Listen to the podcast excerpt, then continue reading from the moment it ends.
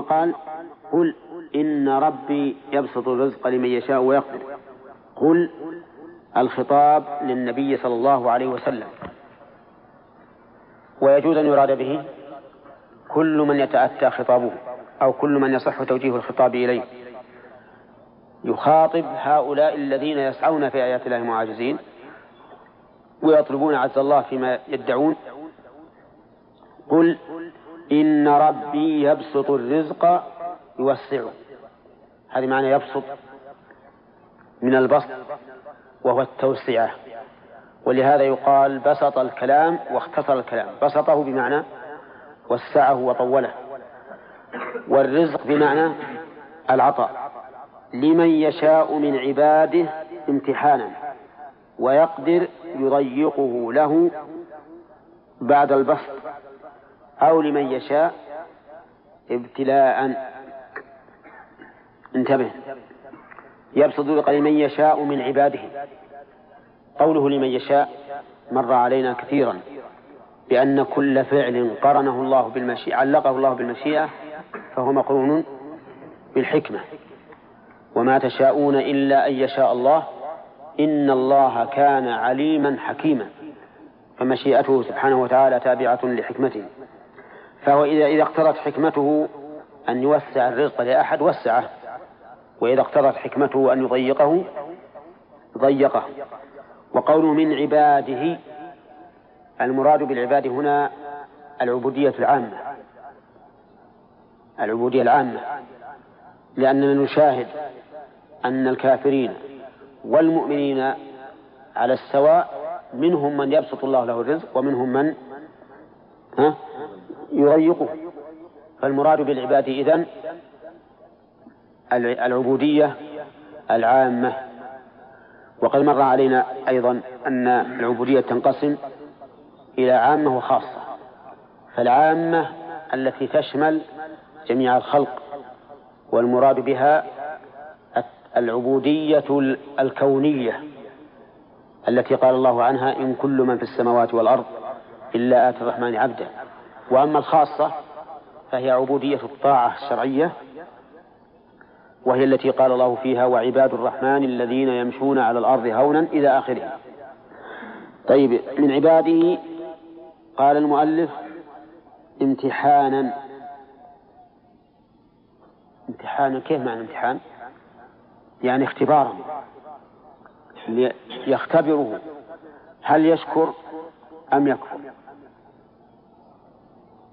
ولهذا قال سليمان عليه الصلاة والسلام هذا من فضل ربي ليبلوني أأشكر أم أكفر؟ حين رأى عرش بلقيس حاضرا بين يديه بهذه المدة الوجيزة قال هذا من فضل ربي ليبلوني أأشكر أم أكفر؟ وقال تعالى ونبلوكم بالشر والخير فتنة يعني ابتلاء واختبارا. وكم من إنسان كان حال الفقر أصلح مما كان بعد الغنى. وكم من إنسان بالعكس كان فقيرا ولو ومسرفا على نفسه ولما أغناه الله هداه الله. فالله عز وجل يبسط رزق لمن يشاء حسب ما تقتضي الحكمة. قال ويقدر له له هل يعود على المبسوط له؟ أو يعود على من يشاء عموما. المؤلف رحمه الله ذكر فيها المعنيين قال ويقدر يضيق له بعد البسط يعني أنه عز وجل يبسط الرزق لمن يشاء ثم يضيق أو أن المعنى يبسط ويقدر له أي لمن يشاء. لا لهذا الذي كان مبسوطا له الرزق. يعني أنه سبحانه وتعالى يبسط رزقا لقوم ويقدره لآخرين. وهل المعنيان يتنافيان؟ لا. وإذا كان لا يتنافيان فقد مر علينا أن قاعدة في التفسير أن المعنيين إذا كان لا يتنافيان فإن الآية تحمل عليهما جميعا. يبسط لمن يشاء من عباده ويغفر له وما أنفقتم من شيء في الخير فهو يخلفه وهو خير الرازقين. رحمك الله. يقال كل إنسان يرزق عائلته. طيب وما أنفقتم من شيء فهو يخلفه. ما هذه؟ شرطية. وفعل الشرط أنفقت. وجوابه؟ فهو يخلفه واقترن بالفاء لأنه جملة اسمية. ويقترن جواب الشرط بالفاء في سبعة مواضع. يقول لنا ينشد لنا الأخ عبد الرحمن البيت الذي نظم فيها. ما تحفظه؟ نعم. وبما لا.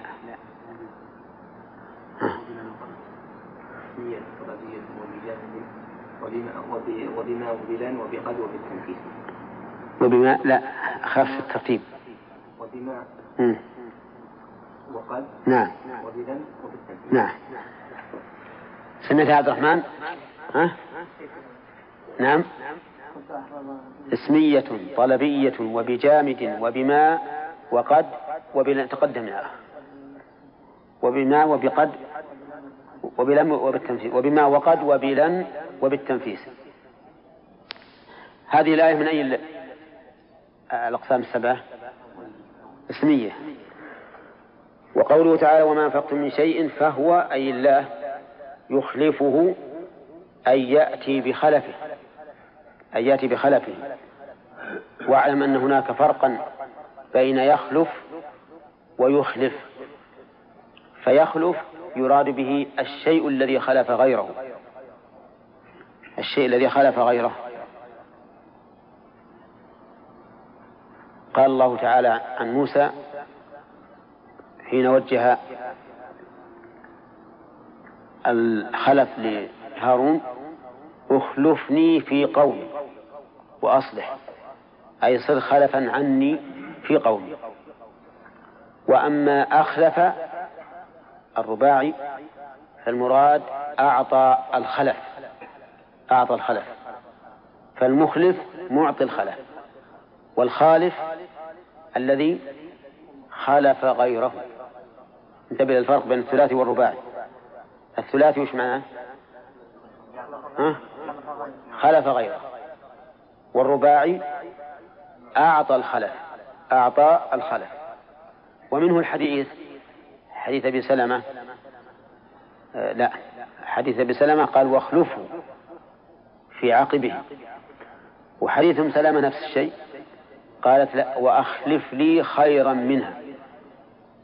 فاجتمع في الحديث الفعلان جميعا. حديث أم سلمة ما من عبد يصاب بمصيبة فيقول اللهم أجرني في مصيبتي ها؟ وأخلف لي مهب واخلف وأخلف لي خيرا منها إلا آجره الله في مصيبته وأخلف له خيرا منها.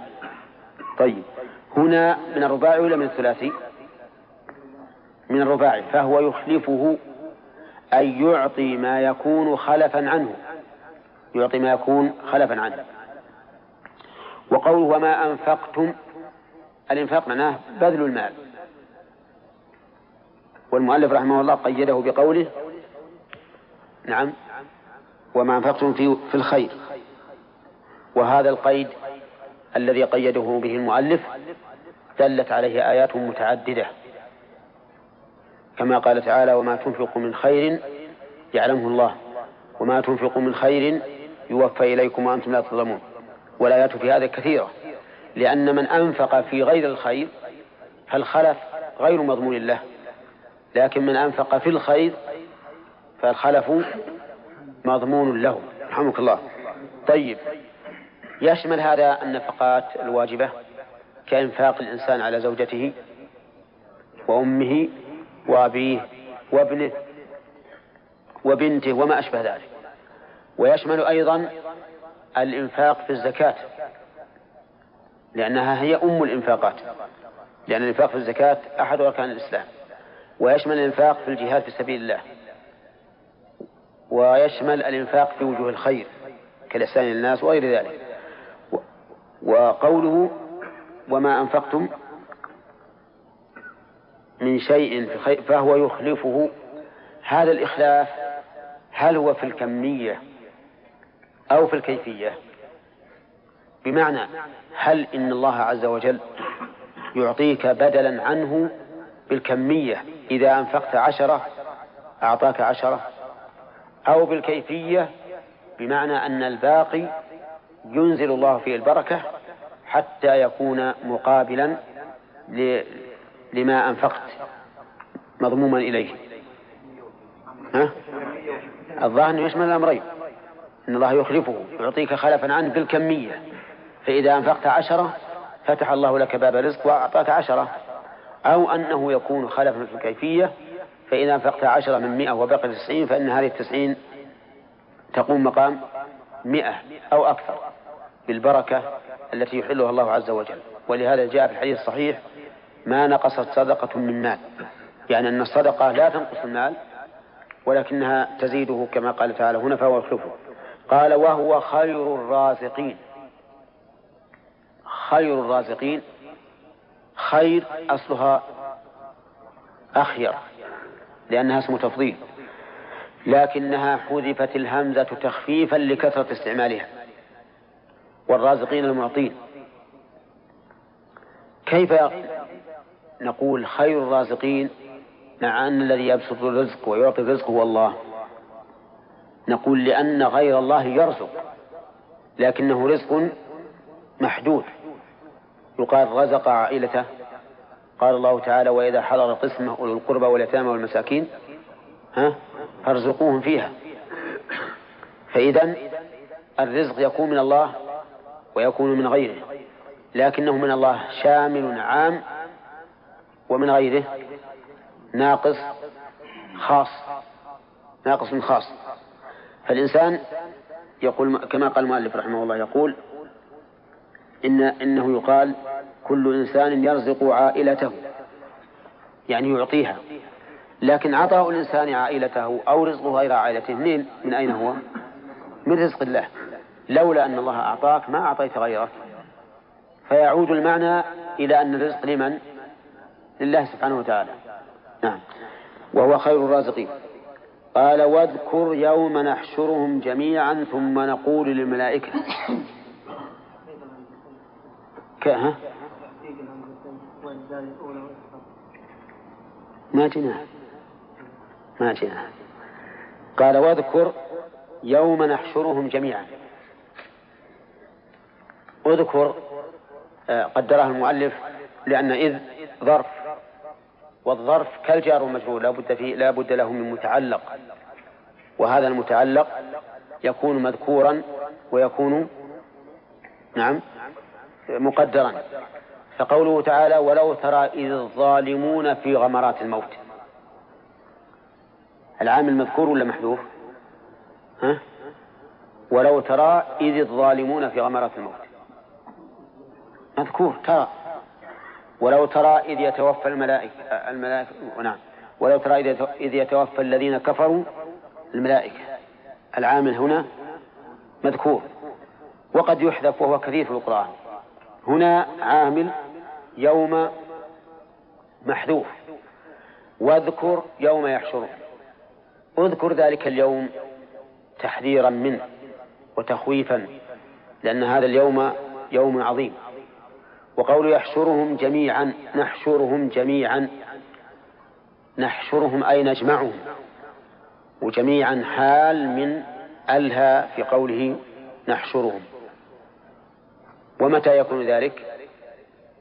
قال الله تعالى يوم يجمعكم ليوم الجمع ذلك يوم التغابن يكون هذا يوم يوم القيامة.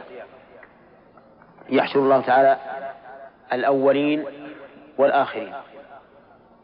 قال الله تعالى قل إن الأولين والآخرين لمجموعون إلى ميقات يوم معلوم. وقال تعالى ذلك يوم مجموع له الناس وذلك يوم مشهود. نحشرهم جميعا أي المشركين ثم نقول للملائكة أهؤلاء إياكم كانوا يعبدون. قوله أهؤلاء إياكم كانوا يعبدون. الهمزة للاستفهام. وهؤلاء شرابة مفعول مقدم ليعبدون. أو هي مبتدأ والمفعول إياكم. لأن يعبدون الآن مفرغة يعبدون مفرغة يعني أنها لم تأخذ مفعولها. وإذا لم تأخذ مفعولها صار صار ما سبق هو المفعول. طيب وهل يجوز تقديم مفعول خبر كان عليها؟ الجواب نعم يجوز. وقد مر علينا هذا في باب كان وأخواتها أنه يجوز تقديم خبرها ويجوز تقديم معمول خبرها. قال الله تعالى ألا يوم يأتيهم ليس مصروفا عنهم. فقدم العامل عامل الخبر على الأداة. هنا قدم عامل الخبر على الأداة. إياكم مفعول ليعبدون. يعني أهؤلاء كانوا يعبدونكم ولكنه فصل الضمير لتقدمهم. قال أهؤلاء إياكم بتحقيق الهمزتين وإبدال الأولى ياء وإسقاطها. عندنا همزتان همزة هؤلاء وهمزة إياكم. فيها ثلاث قراءات. القراءة الأولى تحقيق الهمزتين وصفة النطق بها أهؤلاء إياكم. أهؤلاء إياكم. القراءة الثانية يقول وإبدال الأولى ياء. أهؤلاء إياكم. أهؤلاء إياكم. تجعل الهمزة ياء. الثالثة إسقاط الهمزة الأولى. أهؤلاء إياكم كانوا يعبدون بدون همزة. نعم. كيف؟ لا ما هو يعني الهمزة الأولى. يعني الهمزة الأولى من الهمزتين المتجاورتين. وهي همزة أولئي الثانية وهمزة إياكم. فهذه ثلاث قراءات. وبأيها قرأت أجزاء. يقول كانوا يعبدون. كانوا متى؟ في الدنيا. يقول الله تعالى ذلك توبيخا وتقريعا لهؤلاء العابدين الذين كانوا يعبدون الملائكة. والملائكة تقدم لنا كثيرا أنها جمع ملك وأصل ملك ملأك وأصل ملأك مألك كذا؟ ففيها أصول لكنها بالاستعمال وصلت إلى هذه إلى هذه الوضع قالوا الضمير يعود على الملائكة. سبحانك تنزيها لك عن الشريك. يعني أننا ننزهك عن أن نكون شركاء لك. لا نحن ولا غيرنا. وتنزيه الله سبحانه وتعالى يكون عن شيئين.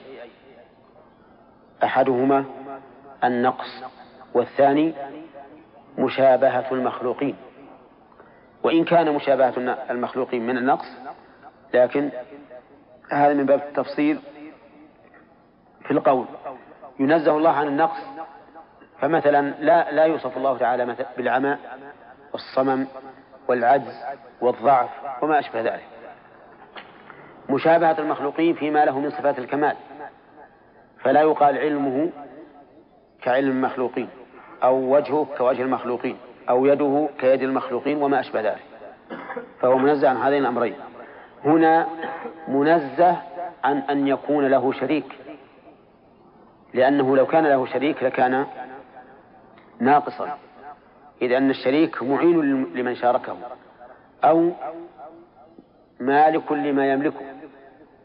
فالله تعالى منزه عن هذا ولتقول الملائكة سبحانك أي تنزيها لك عن الشريك وأفادنا المؤلف بقوله تنزيها أفادنا أن سبحان منصوبة على أنها اسم مصدر فتكون مفعولا مطلقا وهي ملازمة للنصب على المفعولية المطلقة دائما وملازمة أيضا للإضافة فلا تقع إلا مضافة وإلا منصوبة على المفعولية المطلقة. سبحانك أنت ولينا من دونهم أي لا موالاة بيننا وبينهم من جهتنا.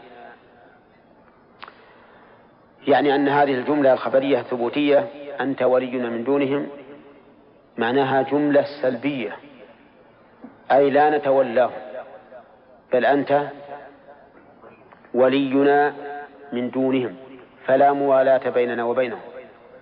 وإذا انتفت الموالاة ثبت ضدها وهي المعاداة.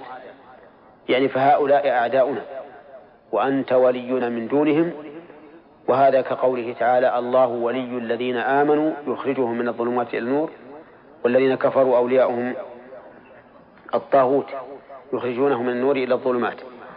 أنت ولينا من دون بل للانتقال كانوا يعبدون الجن أي الشياطين. أي يطيعونهم في عبادتهم إيانا أكثرهم بهم مؤمنون مصدقون فيما يقولون. بل للانتقال لأن بل تأتي للإضراب الانتقالي وللإضراب الإبطالي. فإن كان المقصود بها إبطال ما سبق وإثبات ما لحق فالإضراب إبطالي وإذا كان المقصود بها الانتقال من معنى إلى آخر فوقه أو دونه يسمى إضرابا انتقاليا. هنا المؤلف يقول إن هذا الإضراب انتقالي. يعني بدأ يعني أنهم لم يبطلوا ما سبق. فهم باقون على قولهم سبحانك أنت ولينا من دونهم ولا موالاة بيننا وبينهم. ولا ولا نواليهم ولا يوالوننا بل نزيد على ذلك كانوا يعبدون الجن. والمراد بالجن هنا الشياطين. لأن الجن هم الشياطين في الواقع.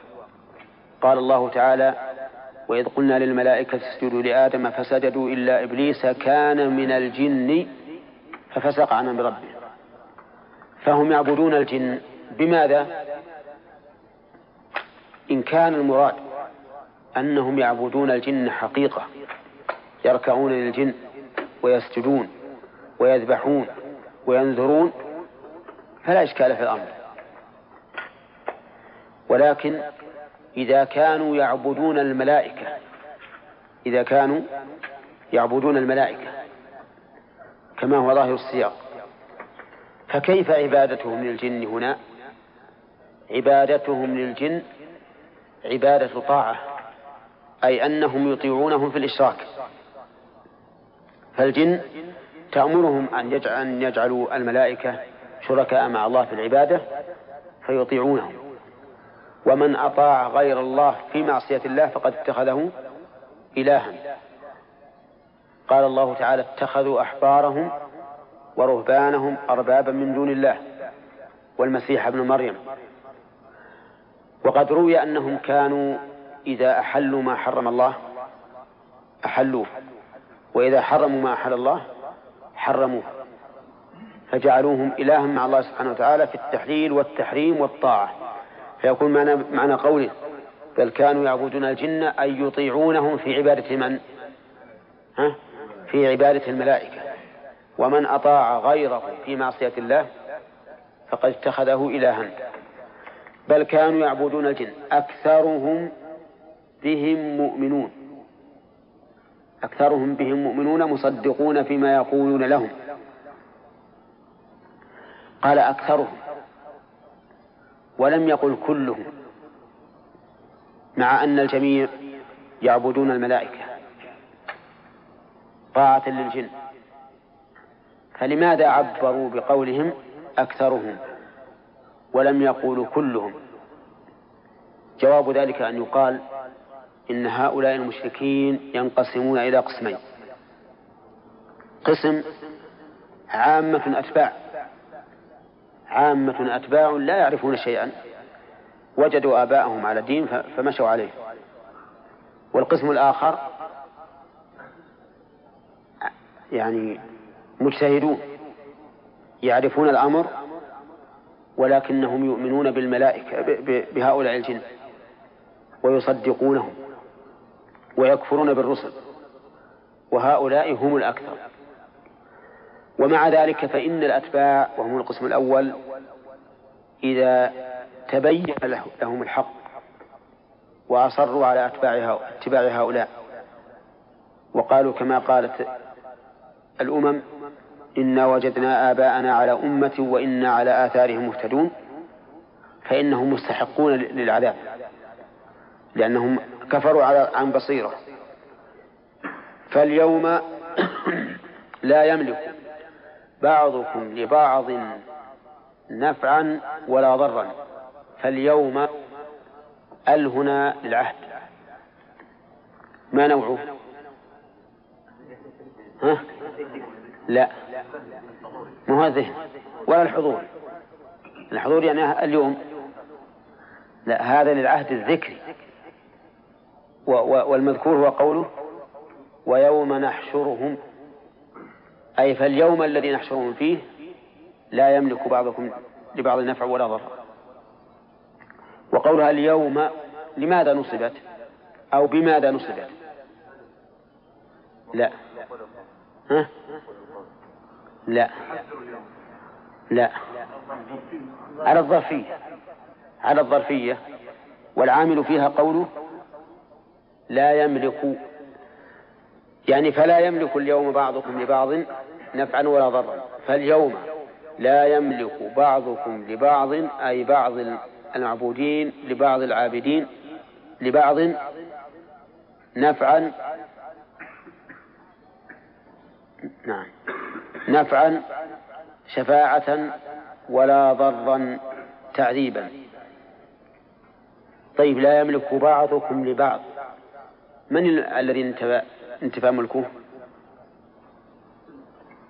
العابدين أو أو المعبودين ها؟ ها. الذي لا يملك المعبود. لأن العابد يرجو من وراء المعبود النفع أو الضرر. فنقول لا يملك. لا يملك العابد للمعبود ضرا ولا نفعا كما أنه لا يملك المعبود للعابد ضرا ولا نفعا. وهذا والله أعلم هو الحكمة في أن الله عز وجل قال فاليوم لا يملك بعضكم لبعض وجعله مبهما ليشمل العابد والمعبود والتابع والمتبوع. فكل أحد يوم القيامة لا يملك لأحد نفعا ولا ضرا. المؤلف يقول شفاعة مع أن كلمة نفع أعم من الشفاعة لكن كأنه رحمه الله قيدها بالشفاعة لقولهم ما نعبدهم إلا ليقربونا إلى الله زلفى. فادعوا أن عبادتهم إياهم من أجل أن تشفع لهم. عند الله سبحانه وتعالى وتقربهم إليه.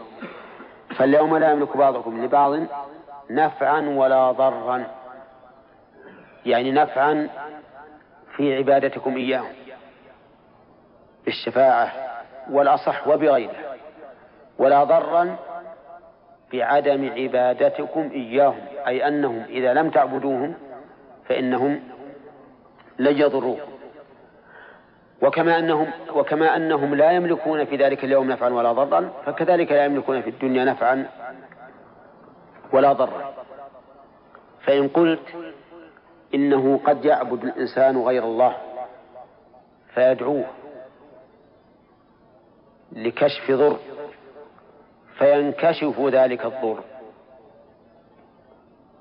فما الجواب عن هذه الآية وغيرها؟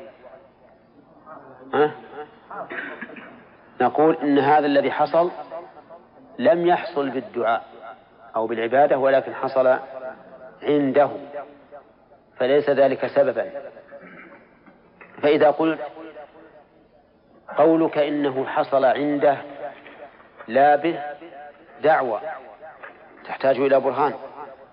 وإلا لكان الواجب أن يحال الأمر على الشيء أو على السبب الظاهر وهو دعاء هذه الأصنام فاهمين الاعتراض هذا ولا لا؟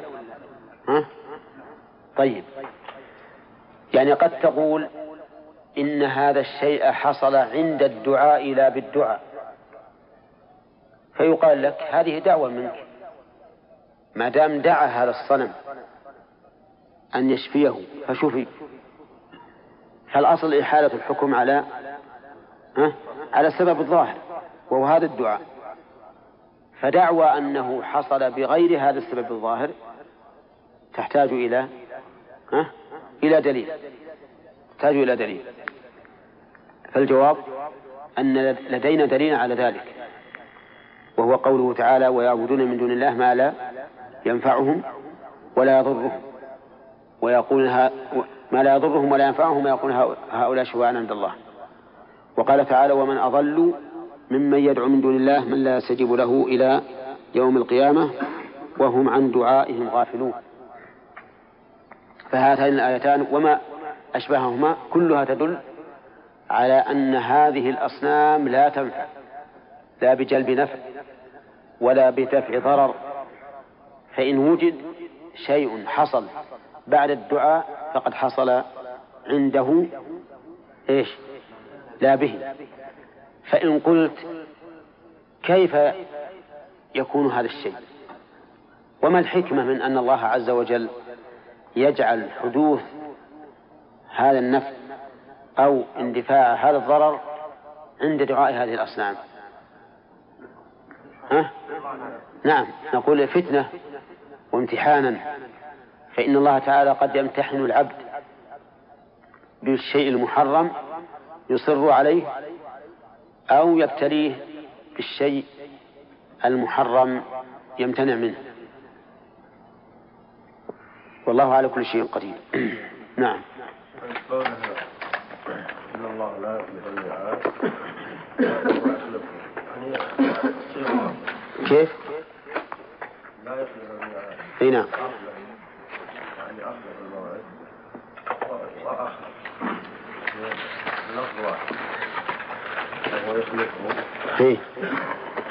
الميعاد. اي لا يخلف الميعاد يعني يعني يأتي ببدله يعني يأتي ببدله مثلا أنا إذا وعدتك قلت سأعطيك كذا وكذا. ولم أعطك فقد أخلفت. يعني جعلت موضع العطاء حرمانا. إيه؟ يعني هي نفس الشيء. نفس الشيء نعم. يقول أي لا موالاه بيننا وبينهم من جهة. إيش؟ لا موالاه بيننا من جهتنا نحن لا نحن نواليهم ولا هم يواليهم ونكون من جهتنا فقط. على قول إيه؟ لأنه من جهة العابدين. من جهة العابدين يتولونهم. نحن في القول قلنا لا, لا من جهتنا ولا من يعني لا من جهة لا من جهتنا. ولا من جهتهم. لا هم يتولون الملائكة ويدعون أن الملائكة تنفعهم فيعبدونه وأما الملائكة فاتبرأ منهم. هو عز وجل والذين يسعون في آياتنا معاجزين أولئك في العذاب محضرون. في هذه الآية الكريمة من الفوائد. أولا أن من عباد الله من يسعى لإبطال آيات الله عز وجل بكل ما يستطيع من قوة. دليل ذلك أن أو وجه ذلك أن الله أثبته وأثبت عذابه فقال أولئك في العذاب محضرون. وليس شيئا مفروضا مقدرا بل هو شيء واقع. ومن فوائد الآية الكريمة بيان ما يصل إليه عتو الإنسان وطغيانه حيث يسعى في آيات الله معاجزا لله عز وجل. فمن أنت حتى تعاجز الله وتطلب تعجيزه وتتحداه. ومن فوائد الآية الكريمة أن هؤلاء المعاجزين الذين يسعون في آيات الله المعاجزين سوف يكونون يوم القيامة في العذاب. لقوله أولئك في العذاب محضرون وربما يقول قائل إنهم في العذاب محضرون حتى في الدنيا. ويكون المراد بالعذاب هنا العذاب العذاب القلبي. لأن الكافر مهما نعم في الدنيا فإنه في ألم وعذاب في قلبه. لأن الكافر لا يشبع من الدنيا فهو في حزن خوفا من ذهاب الموجود وفي هم طلبا لوجود المفقود. لأنه يريد أن يريد أن تنمو له تنمو له الدنيا وتزدهر ويخشى أيضا من من أن تفوت بخلاف المؤمن.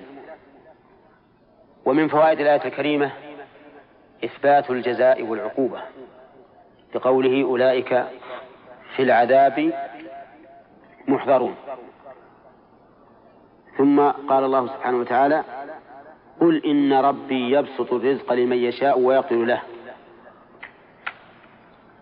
أفادنا في هذه الآية من الفوائد طلب الإعلان بأن الأمور كلها بيد الله من بسط وتضييق لقوله قل إذ أنه ليس المراد أن تقولها في نفسك بل تقولها في نفسك ولغيرك أيضا. ومن فوائدها أن أن الأرزاق بيد الله لقوله يبسط الرزق لمن يشاء ويقدر له. ويترتب على هذا فائدة وهي أن أن نطلب الرزق ممن؟ من الله لأنه هو الذي يبسط الرزق ويقدر ويتفرع عليه فائدة أخرى وهي أن لا نطلب رزق الله بمعاصيه. لأن طلب رزق الله بمعاصيه مناف للأدب.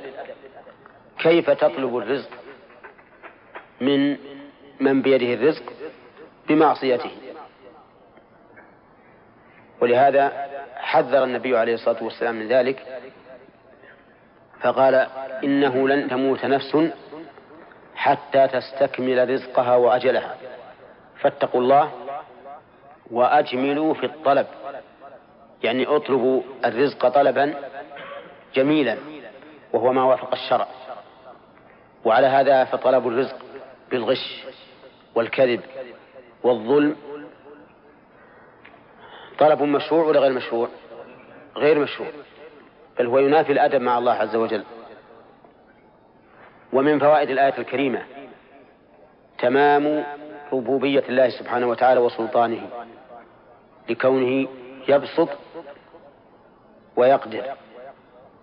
ولا أحد يمكن أن يعترض عليه. وحتى لو اعترض عليه هل ينفع هذا الاعتراض؟ لا ينفع لأن الله مدبر لما يشاء. ومن فوائد الآية الكريمة الحث على الإنفاق بقوله وما أنفقتم من شيء فهو يخلفه. ووجه ذلك أن الإنسان إذا أنفق فإن نفسه الأمارة بالسوء تقول له إذا أنفقت من مالك نقصت منه. فلا تنفق. فيقول الله عز وجل ما أنفقتم من شيء فهو يخلفه. ومن فوائدها أيضا أن الإنفاق وإن قل فإنه مخلوف.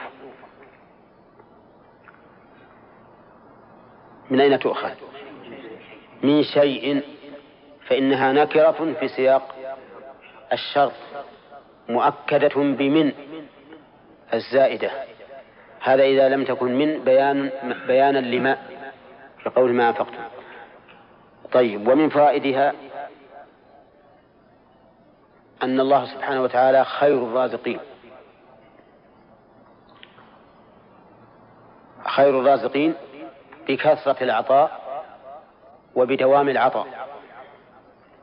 فمن سوى الله من الرازقين لا يعطي الكثير.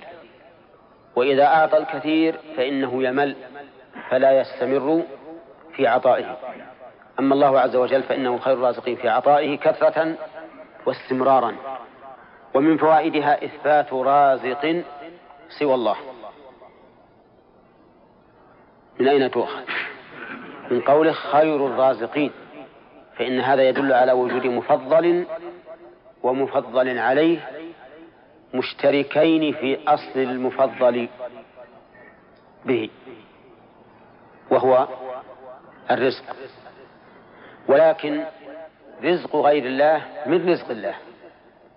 لأن هذا الذي أعطاني مثلا من أين له العطاء؟ من الله. فيكون إعطاؤه إياي من رزق الله الذي أعطاه. وأيضا فإن رزق غير الله رزق محدود.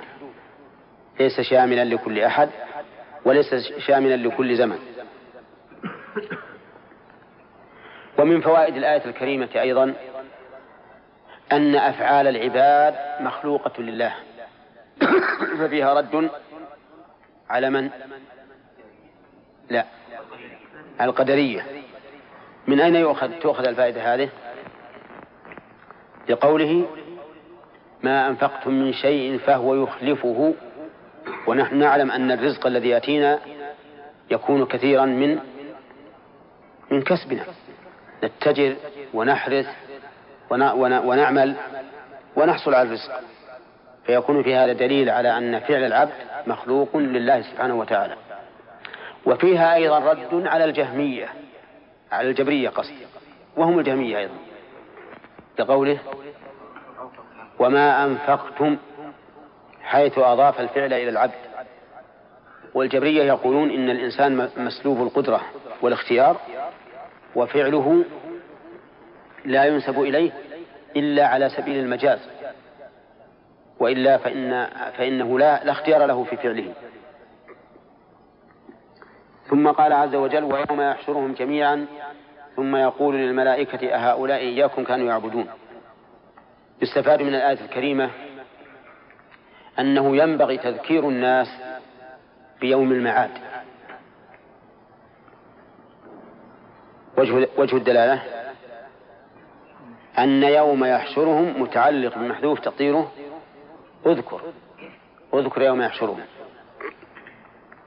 وهل هذا يشمل تذكير النفس؟ يعني بمعنى أن نفسك إذا غفلت ينبغي أن تذكرها يوم الحشر ويوم الموت أو لا؟ ها؟ نعم يشمل لأن قوله اذكر المقدر يحتمل أن المعنى أذكر في نفسك هذا اليوم أو أذكر لغيرك هذا اليوم وكلاهما حق. فينبغي للإنسان أن يذكر نفسه مآله كلما ركنت إلى الدنيا وأرادت الانغماس فيها فليذكرها ليذكرها يوم النقلة من هذه الدنيا ويذكرها قوما انتقلوا عن هذه الدنيا وكانوا أكثر منه قوة أشد منه قوة وأكثر أموالا وأولادا.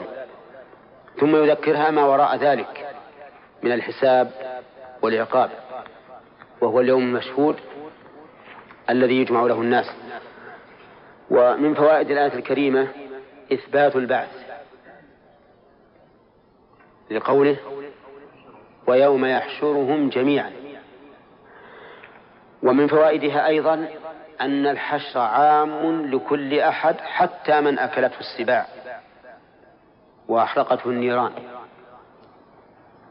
من أين يؤخذ؟ من قوله جميعا وهو كذلك. فالذي أكلته السباع أو أحرقته النيران لا بد أن يحشر يوم القيامة كما قال الله تعالى كما بدأنا أول خلق نعيده. ومن فوائد الآية الكريمة إثبات القول لله. ها؟ ثم نقول. وهذا أعني إثبات القول والكلام لله سبحانه وتعالى. هو مذهب أهل السنة والجماعة ومذهب الأشاعرة ومذهب المعتزلة. بلى. لكنهم يختلفون في تفسير هذا الكلام. فالكلام عند أهل السنة والجماعة كلام حقيقي بحروف وأصوات مسموعة وهو غير مخلوق. والكلام عند المعتزلة كلام بحروف وأصوات مسموعة لكنه ليس من صفات الله فهو مخلوق عندهم. يقول إن الله تعالى يخلق كلاما فينسبه إليه على سبيل التشريف والتعظيم كنسبة البيت إليه ونسبة المساجد إليه ونسبة الناقة إليه ونسبة الأرواح إليه وما أشبه ذلك. والأشاعرة يثبتون لله كلاما لكنهم يقولون إنه بغير حروف وبغير أصوات مسموعة بل هو المعنى القائم بنفسه. وهذا وهذا الذي يسمع الذي سمعه موسى وسمعه محمد عليه الصلاة والسلام ويسمعه الناس يوم القيامة هذه أصوات يخلقها الله عز وجل لتعبر عما في نفسه وليست هي كلام الله بل هي عبارة عنه. أما أهل السنة والجماعة فيقولون إن كلام الله تعالى كلام حقيقي بحرف وصوت مسموع لكن هذا الصوت لا يشبه أصوات المخلوقين لأنه من كلام الله وكلامه صفة من صفاته لا تشبه صفات المخلوقين. طيب. ومن فوائد الآية الكريمة تقريع أولئك المشركين وتوبيخهم بسؤال من يدعونهم آلهة حتى يظهروا البراءة منهم. بقوله أهؤلاء إياكم كانوا يعبدون؟ قالوا سبحانك أنت ولينا من, من دونهم. فسؤال المعبودين عن عبادة العابدين يراد به إيش؟ التقريع والتوبيخ لأولئك العابدين وأن هؤلاء المعبودين تبرأوا منه وقالوا سبحانك أنت ولينا من دونهم. وهذا من أشد ما يكون من التخجيل والتوبيخ والتنديم لأنه يظهر كذب هؤلاء العابدين وافتراءهم. ومن فوائدها إثبات الملائكة وأن من الناس من عبدهم من دون الله. لقوله يقول للملائكة أهؤلاء إياكم كانوا يعبدون. نعم. ومن فوائدها أيضا بيان ما عند الملائكة عليهم الصلاة والسلام من تعظيم الله حيث قالوا سبحانك أي تنزيها عن أن يكون لك شريك لا منا ولا من غيرنا. ومنها إثبات ربوبية الله سبحانه وتعالى للملائكة حيث قالوا أنت ولينا من دونهم.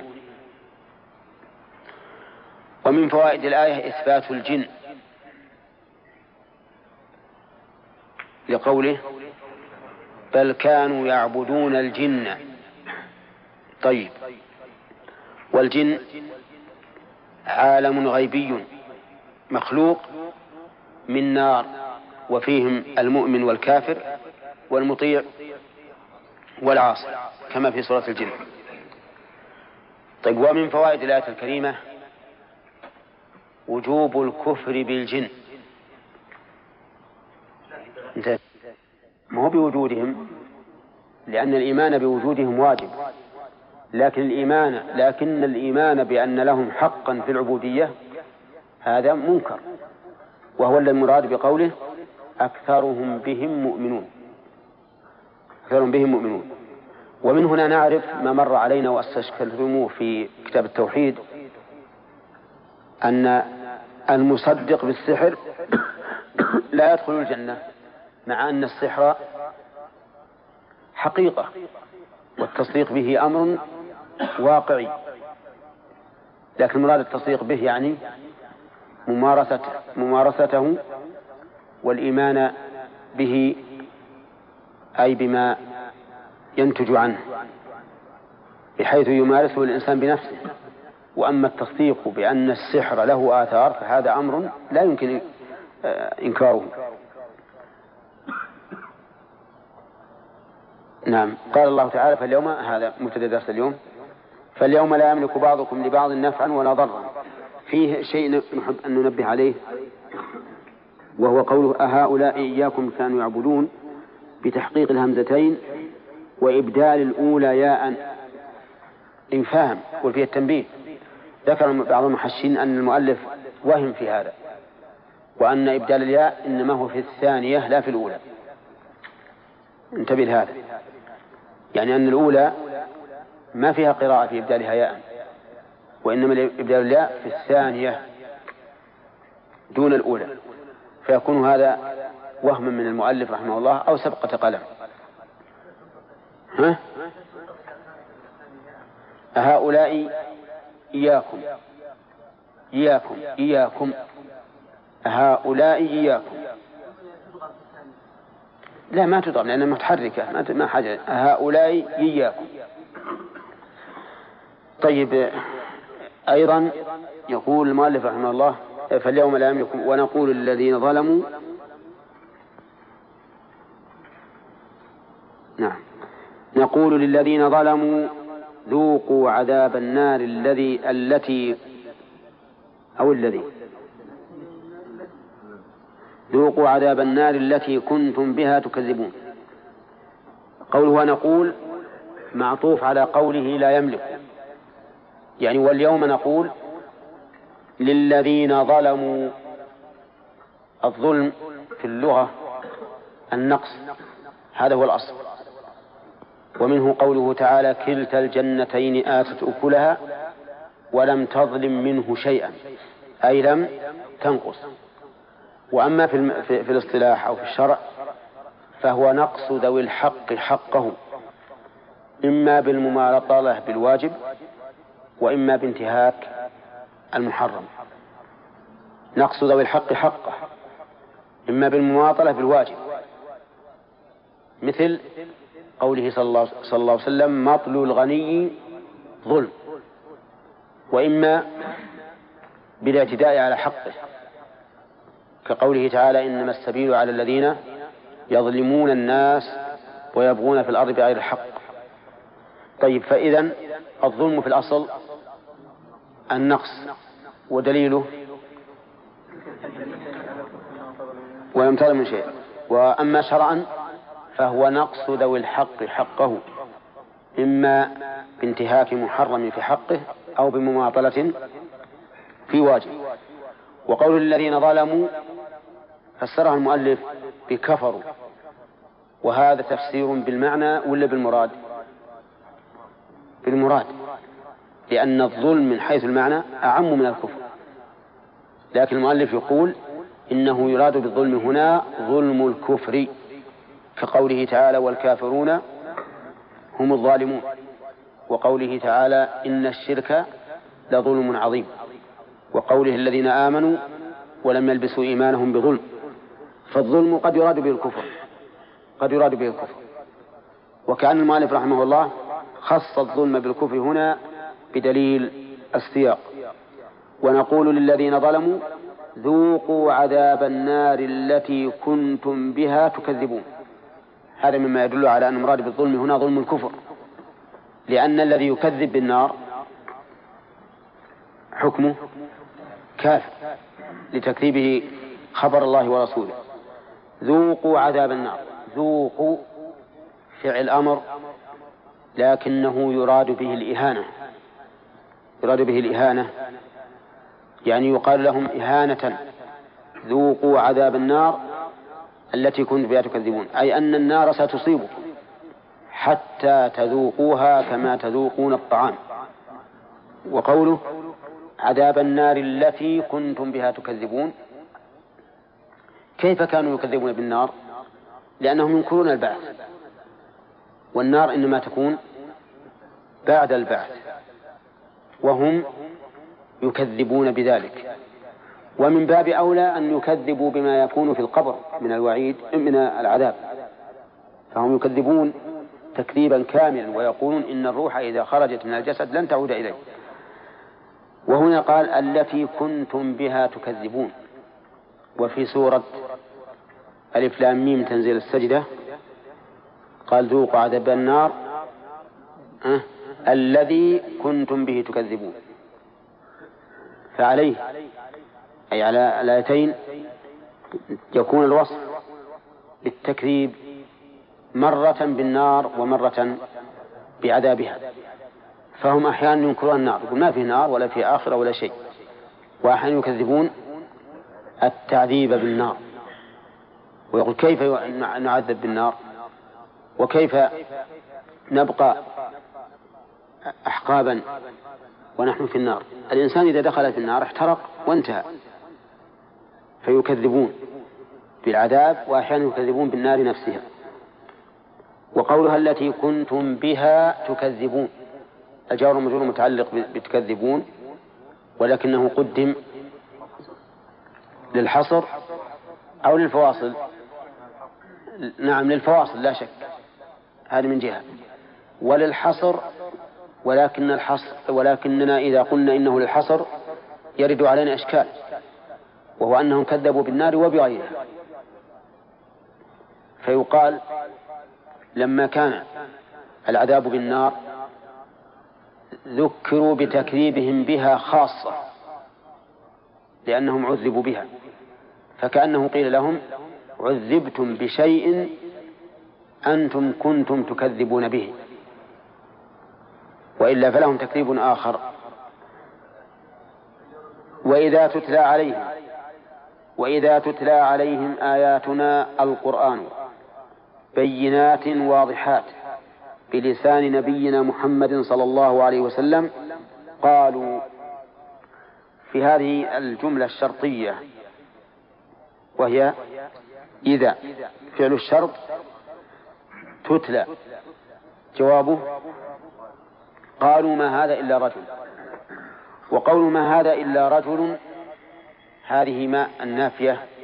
وهنا لم تعمل. لماذا؟ ها؟ لانتقاض؟ لانتقاض النفي. انتقاض النفي. وقد قال ابن مالك في ألفيته. مع بقى النفي. إعمال ليس أعملت ما دون إن مع بقى النفي. فإذا انتقض النفي فلا عمل. والله أعلم. ها؟ ها؟ تكذبون. نعم. افتح عينيك.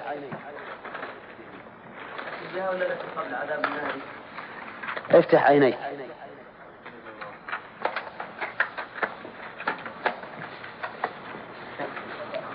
واضح نعم ويوم يحشرهم جميعا ثم يقول الملائكة في هذه الآية الملائكة أيضا على الإنس يعني كيف؟ الملائكة أيضا. أنها تحشر. هي على كل حال تحضر بلا شك. كل الملائكة يحضرون نعم. من هذه الآية يستفاد أن الملائكة تحضر المحشر. هنا ها؟ ها؟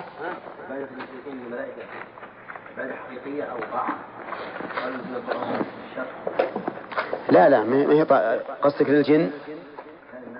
ها؟ إي لكن نفوا وقالوا بل كانوا يعبدون الجن. ها؟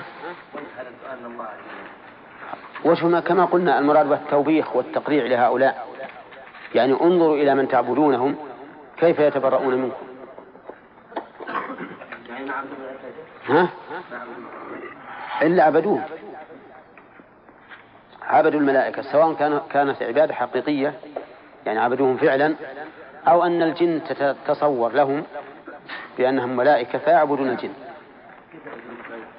نعم نعم يذبحون لهم يسجدون لهم يركعون لهم نعم أن؟ ها؟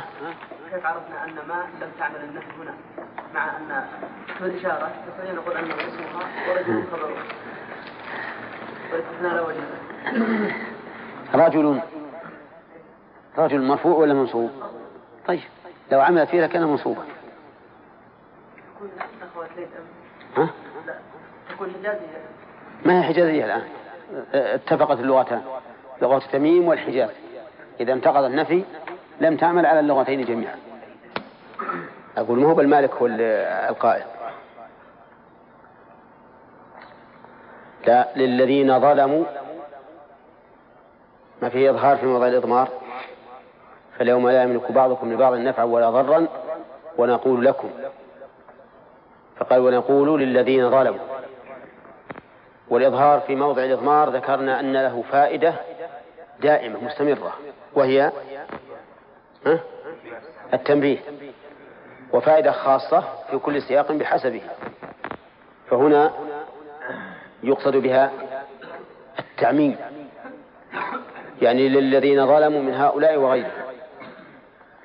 والإشارة إلى سبب الحكم وهو قوله ذوقوا للذين ظلموا عذاب نعم عذاب النار التي كنتم بها تكذبون. ففيها إذن التنبيه وش بعد والتعميم والإشارة إلى علة الحكم وهو الظلم. لأنه لو قالوا نقول لهم ما استفدنا أن سبب قول الله لهم وتوبيخه إياهم وتوبيخه إياهم هو الظلم. طيب. أظن هذا ما أخذنا ها؟ طيب نبدأ الدرس. إذا تتلى عليهم آياتنا بينات. نبدأ بالإعراب أولا. قوله آياتنا بينات. هذه بينات حال. حال من آياتنا. لأنه وصف بعد معرفة. والوصف بعد المعرفة إذا كان نكرة يكون حالا. وكذلك إذا كان جملة. فالأوصاف بعد المعارف إذا كانت نكرة أو جملة تكون في موضع تكون حالا. والأوصاف بعد المعارف إذا كانت معرفة تكون نعتا. تكون نعتا. تكون نعتا.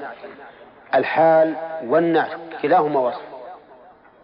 ولكن إن وافق متبوعه التعريف والتنكير فهو نعت وإن كان المتبوع معرفة والثاني نكرة أو جملة فهو حال.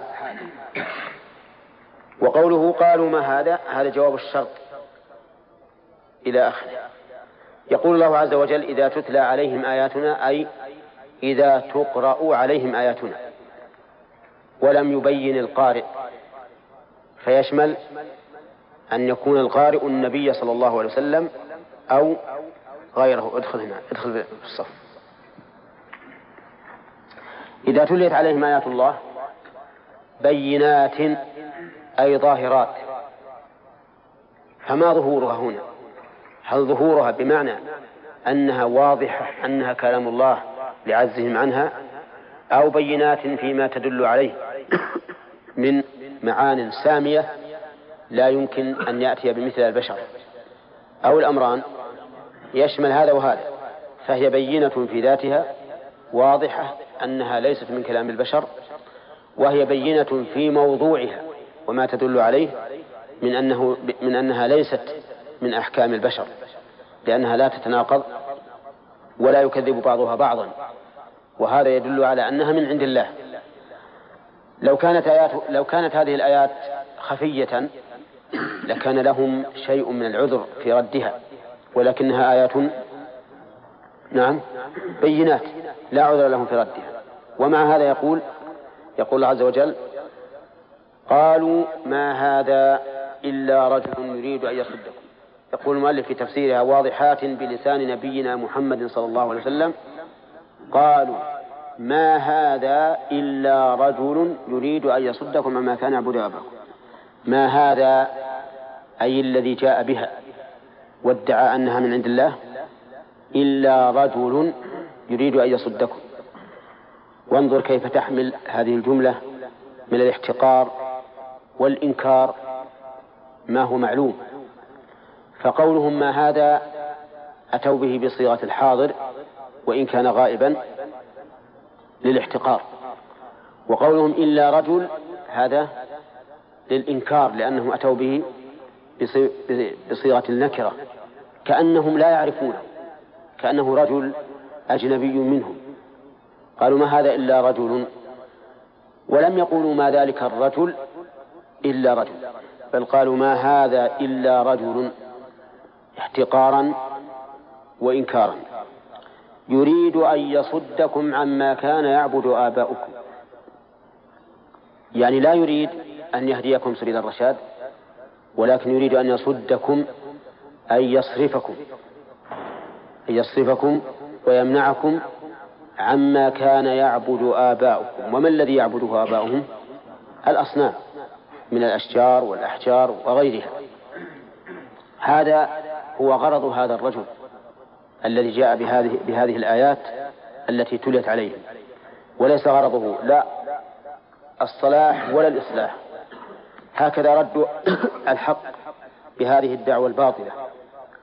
وقوله عما كان يعبد آباؤكم ولم يقولوا عما كنتم تعبدون.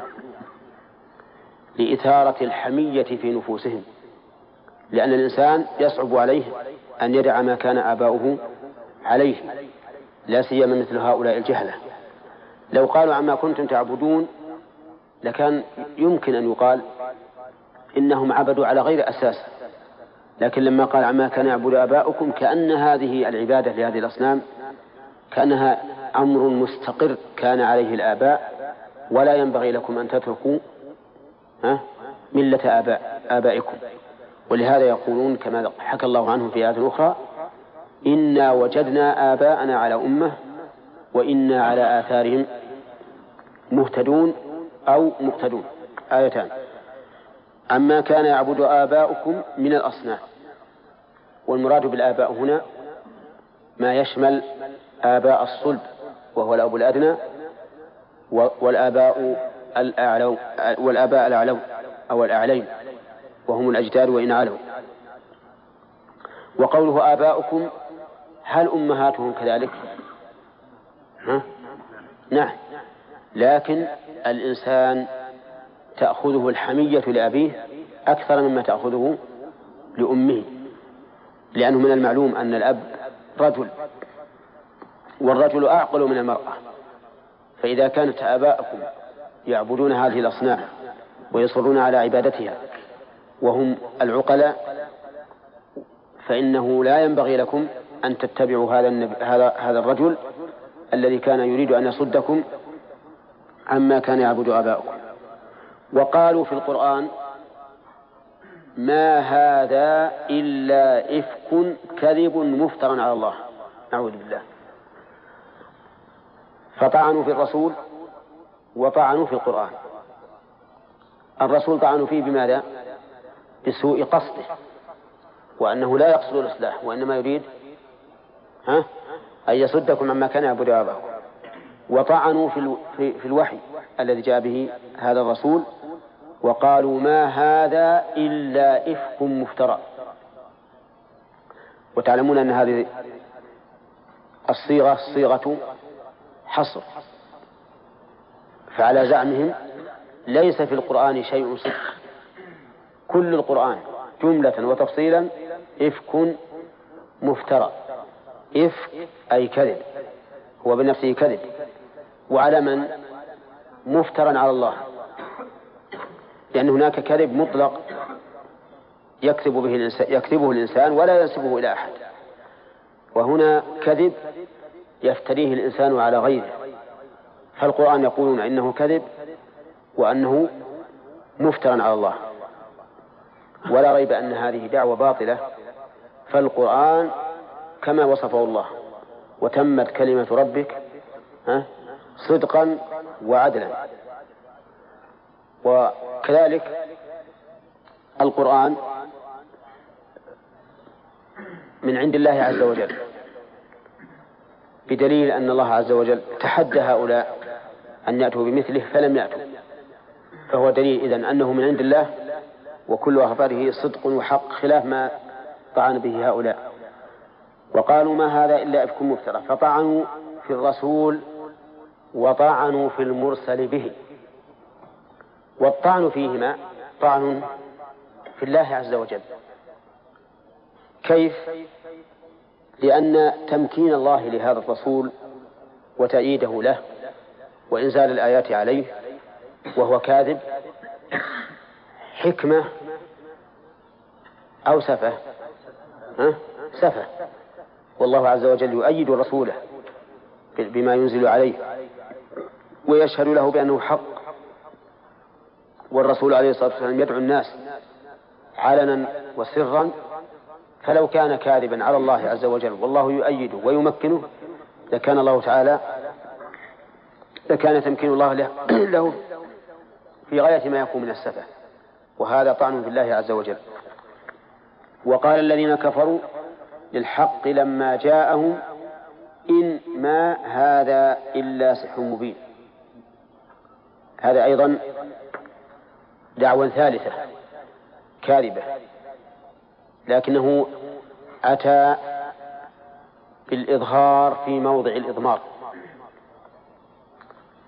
فقال لم يقل وقالوا بل وقال الذين كفروا ليشمل هؤلاء وغيرهم. كما قال تعالى كذلك ما أتى الذين من قبلهم من رسول إلا قالوا ساحر أو مجنون. فقوله وقال الذين كفروا يشمل هؤلاء وغيرهم. ويفيد أن هؤلاء الذين قالوا هذا القول كفار لأنه وصفهم بالكفر مسندا إليهم هذا القول فيكون ذلك سببا لكفرهم. قال المؤلف إن نعم قال في تفسيرها ما. كيف إن ما؟ ها؟ هذا تفسير. أي أن إن نافية. طيب إن تقع نافية. وهل يشترط لكونها نافية أن تأتي بعدها إلا؟ الجواب لا. لكن إذا أتت بعدها إلا فهي نافية. كلما أتت إلا بعد إن فإن إن نافية. ولا نقول إنها لا تكون نافية إلا, إذا وقعت بعدها إن بعدها إلا لأنها قد تأتي نافية وليس بعدها إلا. كقوله تعالى إن عندكم من سلطان بهذا. إن عندكم من سلطان بهذا. أي ما عندكم من سلطان بهذا. ومع ذلك فإن الجملة هذه ليس فيها إلا. والخلاصة إذا أتت إلا بعد إن كانت إن ها نافية. ولا يلزم أن تأتي بعدها إلا بل قد تكون نافية بدون إلا. ولنا أن نستطرد حتى نذكر معاني إن. فتأتي نافية كما هنا وتأتي شرطية. كقوله إن تبدوا ما في صدوركم أو تخفوه يعلمه الله. ها؟ قل إن تخفوا ما في صدوركم أو تبدوه يعلم الله. طيب. وتأتي زائدة كقول الشاعر بني غدانة ما إن أنتم ذهب. ولا صريف ولكن أنتم الخزف. طيب وتأتي مخففة من الثقيلة. مثل وإن مالك كانت كرام المعادن وإن مالك كانت كرام المعادن هذه مخففة من الثقيلة. إذا فتستعمل في اللغة العربية على أربعة أوجه. طيب إن هذا إلا سحر مبين. بين. سحر السحر هو في اللغة. كل شيء خفي. وسمي سحرا لمطابقته السحر وهو آخر الليل. لأن لأن آخر الليل تقع فيه الأشياء خفية لكون الناس مستترين في بيوتهم. فالسحر في اللغة الشيء الخفي. الذي يخفى أمره وسببه. ولهذا أول ما ظهرت الساعات هذه يقال إنها سحر. وإذا جاءت أشياء غريبة على الناس خارقة للعادة قالوا هذا سحر. فهم يقولون إن الذي جاء به محمد عليه الصلاة والسلام هذا سحر. فعصى موسى على رأيهم سحر. وإحياء عيسى الموتى بإذن الله. سحر. وهذا الكلام الذي جاء به محمد عليه الصلاة والسلام سحر. إن من البيان لسحرا فقالوا هذا كلام فصيح. سحر عقول, عقول الناس. وقوله مبين هذا من باب التمويه. يعني أنه سحر بين لا ينبغي المجادلة فيه لا تنبغي المجادلة, المجادلة فيه. لبيانه وظهوره. وهذا كما تؤكد الشيء فتقول هذا أمر بين واضح وإن كان ليس بينا واضحا. فإن هذا الذي جاءت به الرسل من الآيات ليس بينا أنه سحر بل البين أنه حق وآيات حقيقية. لكن المكذبين والعياذ بالله يجادلون في الحق. وقوله مبين قال المؤلف بمعنى بين لأن أبان تأتي لازما. نعم. ومتعديا. فتقول أبان الفجر بمعنى بمعنى ظهر ظهر الفجر. وتقول بان الفجر. فهنا كلمة مبين بمعنى بين. هذا هو الأقرب. أما مبين بمعنى أبان أي أوضح وأظهر ففي مثل قوله تعالى إن هو إلا ذكر وقرآن مبين. لأن القرآن مبين الحق فتكون مبين هناك من أبانا من أبانا المتعدي ومبين هنا من أبانا اللازم. طيب. ثم قال الله تعالى وما آتيناهم من كتب يدرسونها وما أرسلنا إليهم قبلك من نذير فمن أين كذبوك؟ قوله وما آتيناهم من كتب يدرسونها اختلف المفسرون في معناها. فقال بعضهم وما آتيناهم من كتب يدرسونها وما وما أرسلنا إليهم قبلك من نذير يناقض ما قلت. فإذا لم يكن عندهم علم ولا نعم علم من كتب يدرسونها ولا علم من نذر أتتهم. يخالف ما أنت عليه فكيف يكذبونك وعليه فيكون المراد بهذه بهذه الآية المراد أن تكذيبهم إياك صادر عن إيش؟ لا عن جهل صادر عن جهل. لأنه يقول ما آتيناهم من كتب ما هو يقول آتيناهم؟ انتبه يا ياسر. ما آتيناهم من كتب يدرسونها تدل على أن ما قالوه في وصفك حق. وما أرسلنا إليهم قبلك من نذير يناقض ما جئت به حتى يقولوا إنك إيش؟ كاذب وساحر. فيكون المراد بالآية أن هؤلاء الذين كذبوك لم يستندوا على تك... في تكذيبك على إيش؟ على علم. لا من كتب ولا من وحي.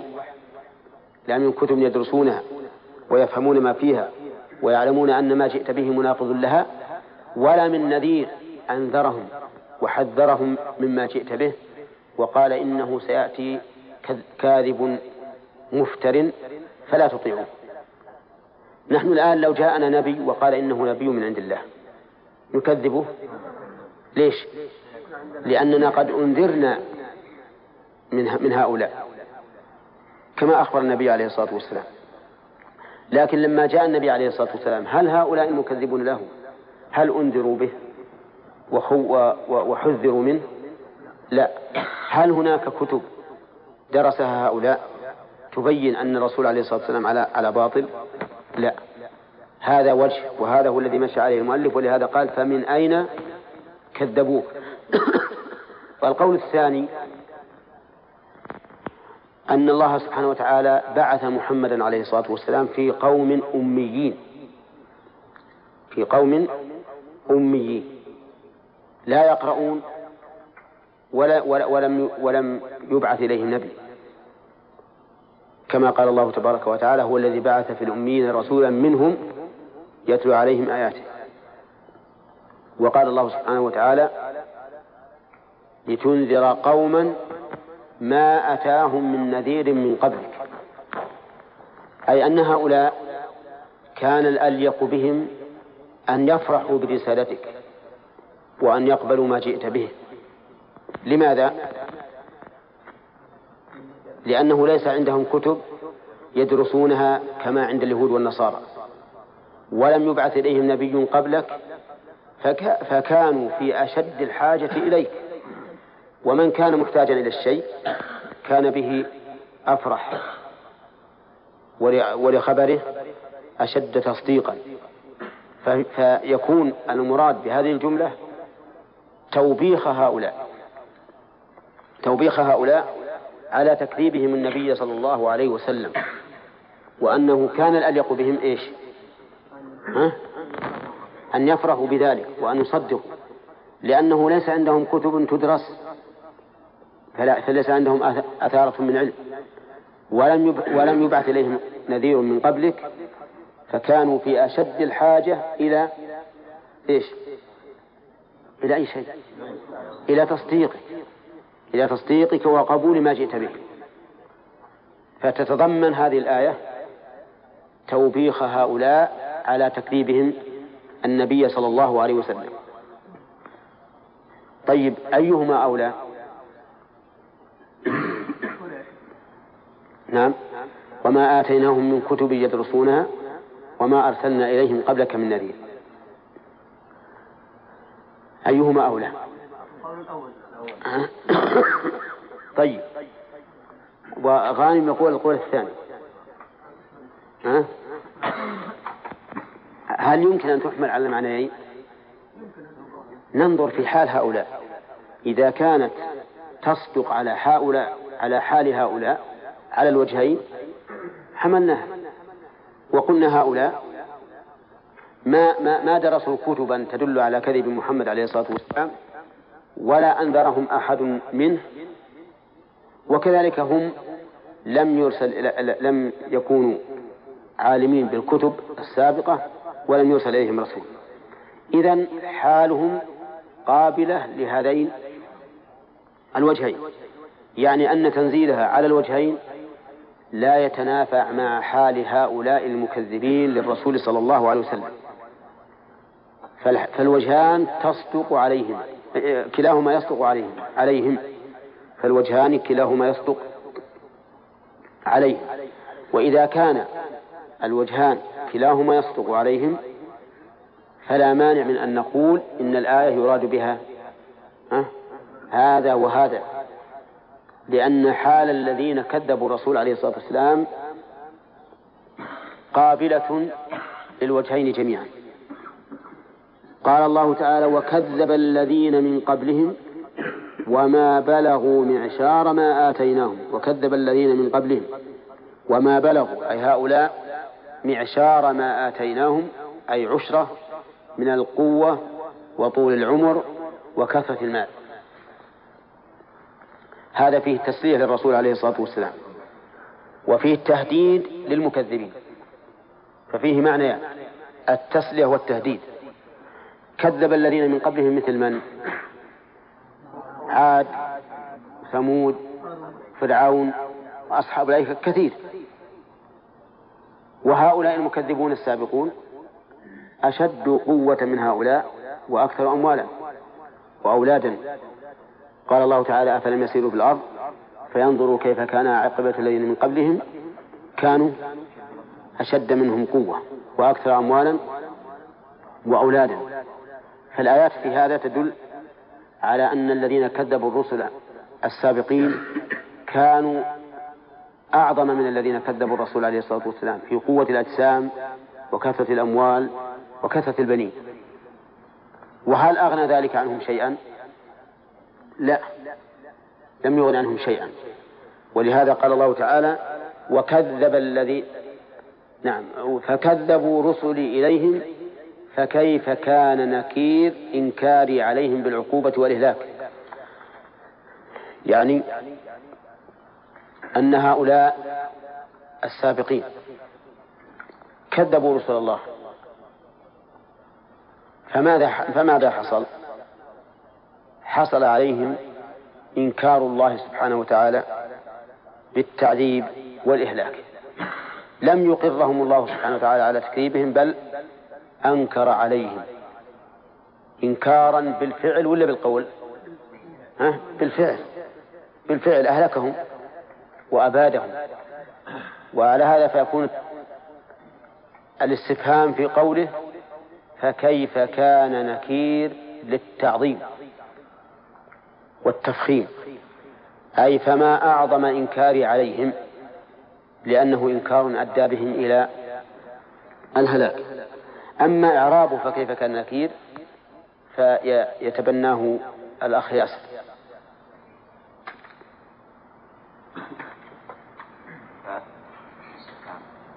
ها؟ كيف؟ اسم استفهام. هات الفاء ما دام إنك عاد ذكرتها علمنا عنها. لا ها؟ الألف الاستفهام ما عمر أحد قال من أهل النحو أبدا ها؟ عاقل طيب مبني في محل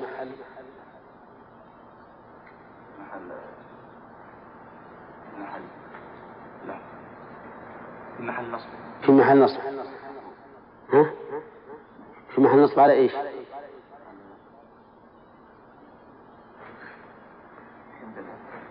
لا هذا كذبه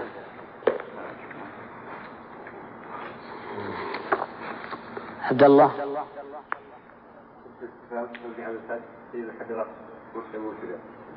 في محل مبتدأ. يعني خالفت القياس عمار.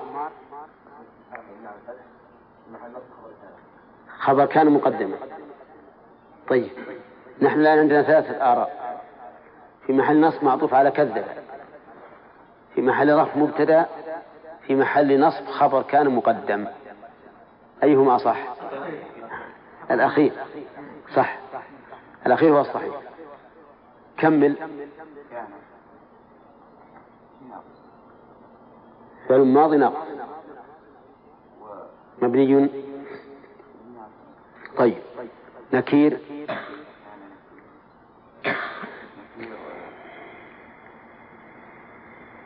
أول اسم كان محذوف. اسم كان محذوف. نكير اسم كان محذوف. ها. وش نكير؟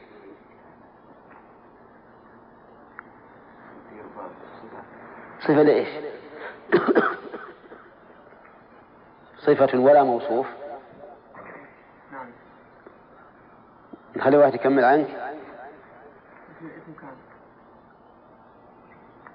اسم كان. طيب استمر مقدر على ما قبل.